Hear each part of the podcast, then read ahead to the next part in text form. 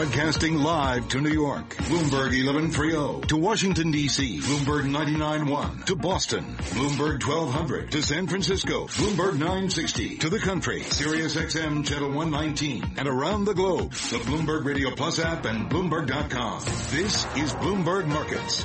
You are listening to Bloomberg Markets. Carol Massar, my co-host Cory Johnson. He's been at the Apple Worldwide Developers uh, Conference out in San Jose, uh, keeping us up to date uh, on what's going on there. Uh, in the meantime, we want to talk a little bit about the IPO market, and we'll get to that in just a moment. Alex Barinka out with her weekly U.S. IPO funding hot sheet, and we'll talk details in just a moment. Back to uh, today's trading session. Some news after the closing bell. Top business stories. Charlie Pellett. All right. I thank you very much, Carol Massar. Yes, it was a down day today. Little change though for the Dow, the S&P, and Nasdaq. You mentioned Cory being out in San Jose at the Developers Conference, and today Apple entered the growing field of voice-controlled speakers for the home, taking on the early leaders Amazon and Google. Apple's speaker is called HomePod, and it emphasizes the enjoyment of music and looks like a wide can with curved edges.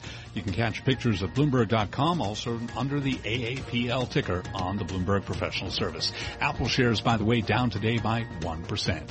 Stocks did slip from records. The dollar slumped along with crude oil, West Texas Intermediate at 47.33 a barrel, down 32 cents, the drop there of seven tenths of one percent. Gold up a dollar forty to twelve eighty one, a gain there of one tenth of one percent. The S and P fell three points to twenty four thirty six, a drop of one tenth of one percent. The Dow down twenty two, also down one tenth of one percent, and Nasdaq fell ten points, down two tenths of one percent. Lots of questions about the Trump travel ban and what it means for the lodging industry. Arne Sorenson is the CEO of Marriott International, and on Bloomberg Television today, he took on that topic. Here we sit at a time in which there is a very real set of questions. Look at the events in London this weekend. Terrorism, people are concerned. What are we doing to make sure we're protecting us from that? And it is a perfectly logical thing to do that.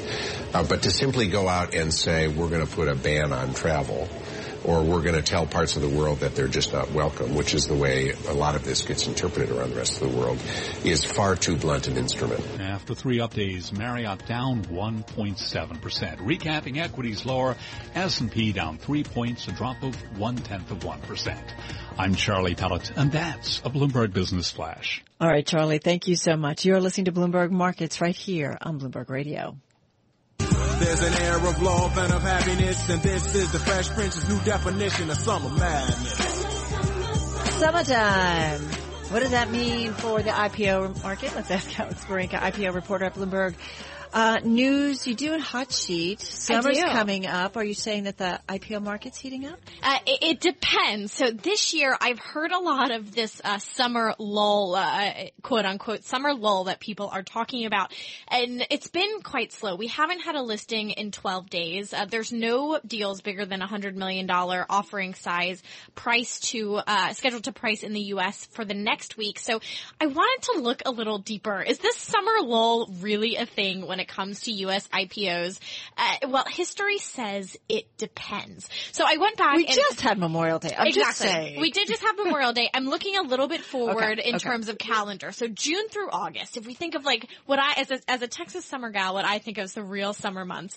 For the June to August three month span in the past five years of corporate listings, so 2012 through 2016, the only consistent data point was that the average offering size in those three months were less than each year's annual average. So oh. smaller deals coming during the summer, yes, but lull is not necessarily the word that I would use to describe exactly what went on in those years.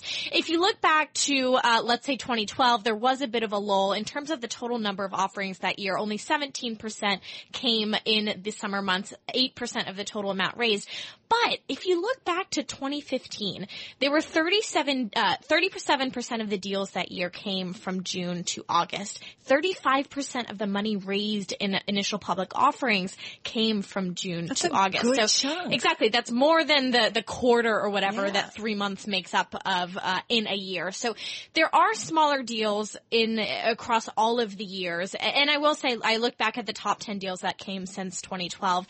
Only one of them was June through August. Actually, half came from September, October, and November. So I know that I will be getting out of here for vacation before then because I will obviously need to be in the office uh, the next three months. But you know, this this idea of summer lull, I, I think that uh, people in the industry really uh, like to be optimistic, right? They want people right. to get out the door. They want more activity. They want the fees raised. They want to see other corporates uh, going out and opening the door for themselves. So perhaps this is just kind of a, a lull that we've seen over this uh, the past kind of couple of years, or potentially uh, over the deals market in general. We've seen some interesting moves in policy land. Yeah. We've seen a lot of question marks just around around investing in general. So, uh, summer lull, maybe not so much.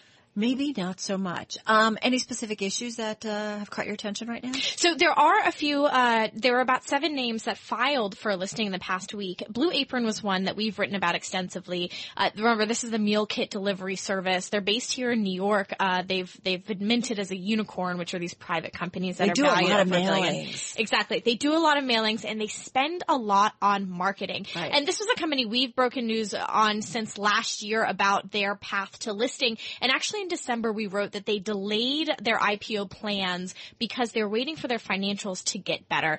They finally dropped their S1, so they gave us a really good look. And when it comes to those mailings, mm. last year alone, they spent $144 million on marketing. That's about 17% of its total operational spending. So it seems like uh, they're really trying to ramp up customer acquisition. But right. the thing that my sources told me when they delayed this listing is they'd been working to reduce the cost of acquiring customers which is that kind of marketing piece, um, because they didn't know if that kind of spend could help them get to that three billion dollar market value that they're going for. So this is an exciting one because it's a really competitive space. Food it's delivery, so competitive. Exactly. From yeah. Amazon, the huge mammoth in the room, to you know Sunbasket, their competitor, which my sources tell me is prepping for an IPO. They have Unilever as a backer. Right. Uh, they this is a really competitive space, and and Blue Apron is really kind of the first one to go out and try to list. They are still losing money. They warn that they might never make a profit, which to be fair is fairly typical for these young companies. Mm-hmm.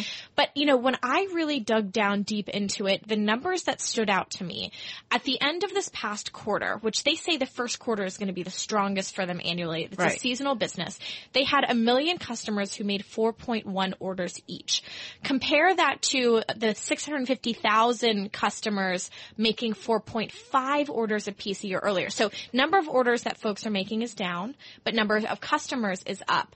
But if you go even deeper, the average order fell, uh, and the average revenue for per customer fell. So this is again, how much are they spending to acquire? How much are they spending to maintain? And it's expensive to make that stuff. It's labor intensive. Exactly. It's labor intensive. So the cost of goods is fairly high and right. then keeping people coming back week right. after week to take these boxes instead of grocery shopping. That will be, I think, the, the bigger questions, uh, that Blue Apron has to answer as it continues to move toward listing publicly. Right. And a bad experience can just make one customer say, I'm done. Exactly. And move on to fly another to one. Sunbasket, fly to Amazon, fly to Uber Eats. exactly. Alex Barinka, IPO reporter at Bloomberg News in our Bloomberg 1130 studio. Thank you. Let's get another check on your world of national news headlines. Once again, Nathan Hager in our Bloomberg 99.1 newsroom in Washington. Nathan. Thank you, Carol. The White House says President Trump will not try to stop former FBI Director James Comey from testifying on Capitol Hill this week by invoking executive privilege. That sets the stage for Comey to appear before the Senate Intelligence Committee on Thursday. Democrats are going to want to get to the bottom of what specifically Trump told him in those private conversations, whether, as the reports indicate, he did encourage him to squelch the investigation into Michael Flynn, uh, Trump's former national security advisor, and whether at any point the president asked for the former FBI director's loyalty. Bloomberg Politics reporter Sahil Kapur. This is a busy week on Capitol Hill. More than a dozen set, uh, hearings set for President Trump's fiscal 2018 budget proposal, for one thing. Lawmakers on both sides have called the proposal dead on arrival. Bloomberg government's Cameron Leuthy says contractors should pay attention to how the debate answers one key question. Is there a way to increase defense spending without increasing non-defense? I don't see it. The, the, the appropriations process will get stuck in the Senate where it's still 60 votes to get most things done. The budget calls for 54 billion in defense increases. That is beyond the cap set under the Budget Control Act. You can read more about it at bgov.com. Women with an aggressive, incurable form of breast cancer are living longer. A study in the journal Cancer Epidemiology, Biomarkers and Prevention finds more than 17% of women under 64 with metastatic brain cancer have lived 10 years or longer. The five-year survival rate for women under 49 has doubled since the early 90s. Doctors say better imaging techniques have led to earlier detection. Global news powered by more than 2,700 journalists and analysts in more than 120 countries. This is Bloomberg.